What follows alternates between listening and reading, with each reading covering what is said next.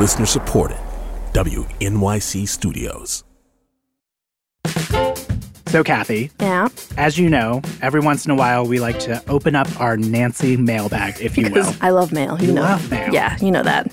So, we get a lot of emails, letters, you name it, and a lot of that mail is questions from listeners looking for some advice. Which is super flattering. Mm-hmm. But I have to say, you and I, we don't quite have the qualifications. So, we don't have the proper expertise. Not at all. Like at all. Not at like all. at all. But luckily, we know someone who does. From WNYC Studios, this is Nancy. with your hosts Tobin Low and Kathy Tu.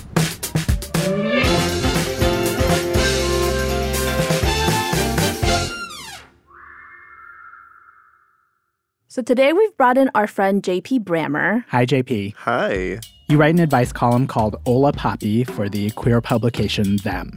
So, just easy question right off the bat. When did you realize you had every single answer? Early in life, I I think I just came into this world in the know. Okay, okay, but actually I what I want to know is what's the best piece of advice you've ever gotten? Oh my god, it's the one that I hold very close to my heart. It was um, when I was in middle school and I was about to go to the school dance and I was really really terrified about dancing in front of other people. And I sort of vocalized this to my mom when we were back home and she turned to me and she was like, "No one's going to be looking at you." but it was this very empowering thing that reminds me like no one is thinking about me as hard as I'm thinking about me. And it's a way to sort of get out of that of my own head and sort of just let myself be because I deserve to just be without flagellating myself for thinking, "Oh, can I do this? Can I do that? How are people going to respond to this?"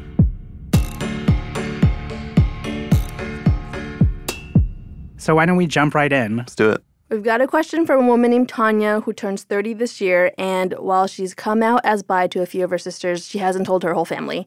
And she says she wishes she'd fully come out years ago, but also fears rejection from her family. She writes, The questions and the judgment and the possibility of not seeing some of my family again is scary. So, how do I reconcile these two worlds? Do I treat it like a band aid and just tear it off to get it over with, or tell my mom and have her tell everyone? Mm, yes. JP, what do you think? How do you navigate the space where you go from being somewhat out to like all the way out? Mm, I think that the first thing that Tanya should do is realize that there's no one perfect time to come out and no perfect number of people to be out to. I think that for a lot of queer people, it's not about being out to absolutely everyone. It's about sort of assessing who you want to be out to, who you need to be out to, and what that can do for you. So I think that Tanya's sort of playing this um, it has to be everyone type thing. Um, and there, there can be a lot of pressure in that because you want the people that you love to know who you are and you want to be open and be yourself. Um, I just think that she needs to figure out if that's really the case for her. Mm. But it sounds like she's putting extra pressure on herself by saying, I'm about to turn 30 and I'm still not out to my entire family. That sounds like a rule that we never agreed upon. you know? I wasn't at the like coven meeting where we were like, you must all be out to your entire family. 30 seems right. by the time you see yeah it's just like i wasn't aware of it. Maybe that passed an emotion that i wasn't present for but i think that she should like lay off herself on that end. Um secondly i don't know about telling her mom so that her mom can then tell everyone else. I would be interested to gather some thoughts on that because that's not something i would do but tobin is that something you did? Unintentionally?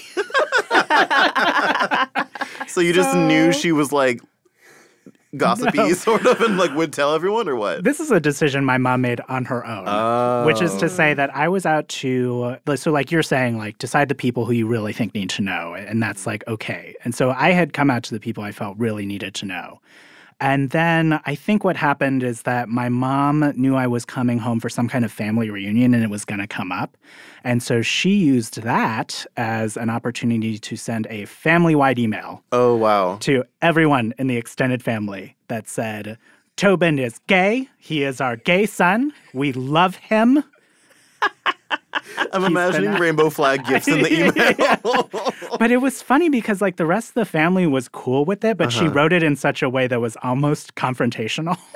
it was almost I like, dare you to have a problem with yeah, it. listen to me, you homophobic love- motherfuckers. I love a hostile press release. That's so good. That's incredible to me. I mean, like probably problematic, but amazing at the Yeah, same yeah, time. yeah, yeah. I kind of did something similar in that the people that I thought needed to know I was out were my immediate family who lived in the United States. And my extended family were all in Taiwan. Mm-hmm. And I came out to my family here, but I kind of left it up to my mom to come out to everybody else in Taiwan because I felt like that was important to her and didn't matter to me whether or not they knew. So I just left that I left that up to her. Yeah. But Yeah. but but I made it clear that when I showed up in Taiwan, I wasn't going to hide anything. Right. So you Yeah. can tell them, or I'll tell them eventually. So my problem here is that Tanya, if I tell you to go ahead and rip the band-aid off, which I would love it if you did, I'm not going to have you being like, Hola Papi destroyed all of my familial relationships because I did what he told me to do and I came out to my entire family and they've disowned me. Yeah. It's not going to be on my head. I think that what I think that what you need to do is figure out who do I need to know because that is something that can totally be done on your terms, right? This whole everyone needs to know right now thing. Figure out Tanya if that's really what you're after right here or maybe think back and say, okay, I need my mom to know. I need my dad to know. I need my cousins to know, etc. And then take it from there. I'll just add that if Tanya, you do decide to come out to more people, having people already in your family who are cool with it. I've had the experience of like having somebody who's cool with it be there with you so that they can immediately model good behavior. Mm-hmm. oh, So it's like you can share with the person that you're queer, you're whatever, and there's immediately someone there who can be like, Tanya told me X number of months ago, years ago, and this is like how I came to deal with it or how I came to understand it. And Yeah. I'm like, blah, blah, blah. So they can like immediately be like, here's how you can get to being cool with it. Right. That that I have found That's is a like great idea. useful Yeah. tool if you decide. But I totally agree. Like you need to decide is this a thing you have to do because of an arbitrary clock? We're gonna take your card away. You're gonna be a hetero. Don't hurry it up, Tanya. no, but you don't have to. Shall we move on with a question from a listener we'll call Larry? I've been feeling kind of stuck lately. I'm in my 20s, and it seems that every queer couple around me, be it my friends' couples, the ones I see on TV, even thirst traps on Instagram, they're all in open relationships. Despite the huge number of open relationships in the gay community, I can't bring myself to feel remotely comfortable with being in one. I've tried it and I hated it, which sucks because the guy I tried it with was great. So basically, what I want to know is, am I a bad gay? Okay, so JP, Mm-hmm. does being queer mean you have to be comfortable with being in an open relationship? Larry, being queer does not mean you have to be in an open relationship or even like be around people in open relationships. There are no mm-hmm. set rules for this sort of thing. I think that you're kind of going out of your way here to care about that. I mean, sure, you can feel this pressure, especially like in online spaces where you see all these people who are polyamorous or have more than one partner. And that's their business, Larry. I mean, you can mm-hmm. find Yeah. you can find a lot of people out there who are into monogamy and who like like you for you. I think that you're sort of placing an insecurity that you have onto the blank canvas of other people's relationships, and that's what you actually need to tackle here. yeah, I'm just gonna jump in here and say that I dislike the fact that there's a hierarchy in terms of types of relationships one can mm. have. Like, open relationship is like the most evolved form of a relationship, which is not true. They're all just different kinds of relationships. I personally really respond to this use of the term bad gay because it's mm-hmm. a thing I felt so much when I was like discovering my queerness and I still feel it all the time. And like oftentimes when I like use that term it's because of this idea that there's something I should be doing or like should be comfortable with because I'm queer. Yeah. And it's like now I'm like you're only a bad gay if you're judging other people's decisions. Right. And I think you, you really have to set up your own criteria for what makes a good and bad gay because you're going to encounter so many different ones. Like to this person who's like super queer and in this polyamorous relationship, a good gay is somebody who's open to be having more than one partner, sure. But then to Mike Pence, it's all of us that are bad gays. You know what I mean? So it's like you have to figure out how do I like myself as a person and as a gay person? And that's not going to look the same for everyone, which is why you need your own criteria because you're way too concerned, Larry, with am I good enough in this person's eyes or that person's eyes? And I really like what you said because it's like some people do see themselves as the more evolved queer for having an atypical relationship, which is why you really need to be firm and strong in yourself and say, that's not for me. It's great that someone's into that. Yeah. I'm looking for this. Okay, we got to take a quick break, but when we come back, we're going to be talking about insecurity. Oh, girl. Oh, honey. Nancy will be back in a minute.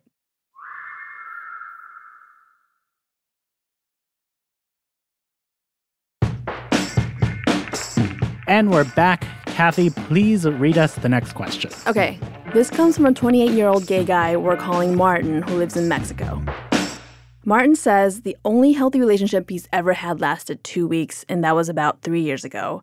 He writes, Since that relationship, I went out with two or three guys that are really nice, but when they want to get to know me more, I panic. And the reason is because I've never been good at socializing, and my circle of friends is super small, about two or three people. Martin says he struggles even more because he's HIV positive and feels that makes him unworthy or like people just don't want to be with him. He doesn't want to rush to settle for the first guy, but it'd be nice to not have his issues get in the way. So, JP, what advice do you have specifically about overcoming these feelings of insecurity? So, Martin has been very specific about his situation here, but actually, this is far and away the most common question I get in Hola Papi is how do I be more confident? How do I sort of break out of my shell and find a guy that way? And I think it has less to do with the individual issues they pin it on and more to do with their daily attitude and outlook on life. Because I am of the impression that confidence is this really beautiful lie that you just sort of have to embody every single day. You really have mm-hmm. to say, I'm great, I'm amazing, I'm deserving and just embody that and live it as best as you can until you do believe it because I think that's where you find yourself open to new opportunities because everyone's always like guys just don't like me and for me it's like who are guys because it's not all of them. Yeah. Second of all, Martin's really smart because I think he's already said like I'm using these as a crutch. Yeah. that's like blocking my own opportunities. He's already understood that. There are a lot of people who do that without really knowing that's what they're doing. They just think like, well, I guess I'm trash and I'm broken and no one like likes me. Um, but I think Martin's really cognizant of like it's my attitude on myself that's really preventing me from this. Mm-hmm. And I think, like I said, confidence isn't something that you can just sort of um, attain one day as a prize. It's something that you decide you have. And you just have to like do your best to put your whole foot and body into it, I think. Man, that's so true. I'm thinking back to like when I was in the online dating world, and there was so much focus on who wasn't returning messages as opposed to who was, you know, or like who was reaching out first. That is such a real thing.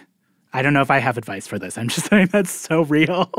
Yeah, and I think Martin, this is advice that I've had to take myself is I have to reevaluate who am I looking for attention from? And it turns out to be people who I want approval from because I think they're better than me. or I Oh, think boy. that they're or I think that they're oh, boy. above me in yeah, some way. Yeah, yeah, yeah, yeah. And so them looking at me and validating me makes me feel like, oh, guys do like me because you like me. Mm-hmm. That is a sort of gamifying of dating and of human relationships that I think a lot of apps, for example, sort of perpetuate, where it's just like, I need to score the highest score or I need to make the most points. And this person has the most points because I like him, but I think he's like out of my league in some way. Um, and so I think you need to sort of reassess your own values, reassess um, what you're kind of looking for and if it's unrealistic. Because for me, it has been in the past. Not because I think these people actually are like more attractive than me, more intelligent than me, etc., but because I have a lower opinion of myself than I want to reckon with. And I think that these people validating me will fix that when it just won't. Right. Jesus. I'm just going to quickly cancel my therapy for this week. we did it already. I also just like wanted to quickly add that I think that a lot of the things that Martin described are real stigmas that we encounter. Like, for example, um, being HIV positive, that is a very real stigma. There's a lot of misconceptions around that. Same with having different body types, same with mm-hmm. not being white, being a certain height, etc. There are all these different things that people can exclude you for. Yeah. And when you define yourself by who's excluding you, that gets into your head. And it sort of justifies all these pre held beliefs of you not being worthy enough. Yeah. So I think, yeah, Martin, take a look at who you're trying to score and see if there's ways that you can change that, even just for a, as an experiment for like a month or so. Yeah. See what happens. Kathy, you're out there right now. I'm out there. How I'm are you dating on the apps? Are you having any of these insecurities on the apps? Uh, a little bit, but I think more so than anything, I learned that the thing that I have to do is I have to look at somebody's picture very quickly and decide immediately right or left. Because otherwise, I start analyzing every little detail. Yeah? And by the time I get to the sixth picture, we've already had a life together. and I just gotta move on. You know, it's funny that you say that though, because I don't know if I'm reading too much into it, but part of me read Martin's ask for advice and felt like maybe Martin is getting ahead of himself with the guys he is dating. Mm. Yeah. Martin is asking questions of like, who am I supposed to end up with Right. Before he even gets to know some of these guys? Like if Queer he's saying- fatalism. yeah. God. But yeah, you're right. I, I sometimes get into that headspace where it's like I see someone within five seconds of speaking to them. I'm like, this is not my husband. you are not the man who will provide for me in the in the harsh Nordic winters. You know. Um, and that sort of thinking can sort of poison the dynamic ahead of its time because part of the excitement is getting to know someone. And it's Yeah. really hard to know someone with such a short amount of time if you're just doing it all in the apps or even in person within the first five minutes. Um, so, like, opening up a little bit to expectations and letting people surprise you a little bit is a good antidote to that. Yeah. So two things, Martin. Confidence. Wear it like a merch T-shirt from RuPaul's Drag Race. uh, and the second thing is maybe slow your roll just a little bit. Maybe you're taking it a little fast. Queer Yeah. fatalism. one date at a time, huh? JP, I feel like I've learned so much from you being here today. Me too. Oh, thank you. Thank you for being here, I love being here, helping out the universe. fixing everything. Yeah. Uh, you do have all the answers. that right there was advice columnist JP Brammer. He writes a weekly column over at them.us. And if you've got questions for us here at Nancy, send them to advice at nancypodcast.org.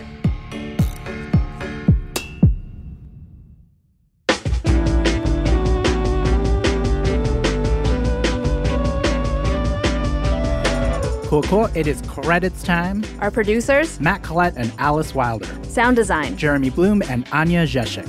editor, Jenny Lawton. executive producer. Paula Szuchman. I'm Kathy Tu, I'm Tobin Low. and Nancy is a production of WNYC Studios.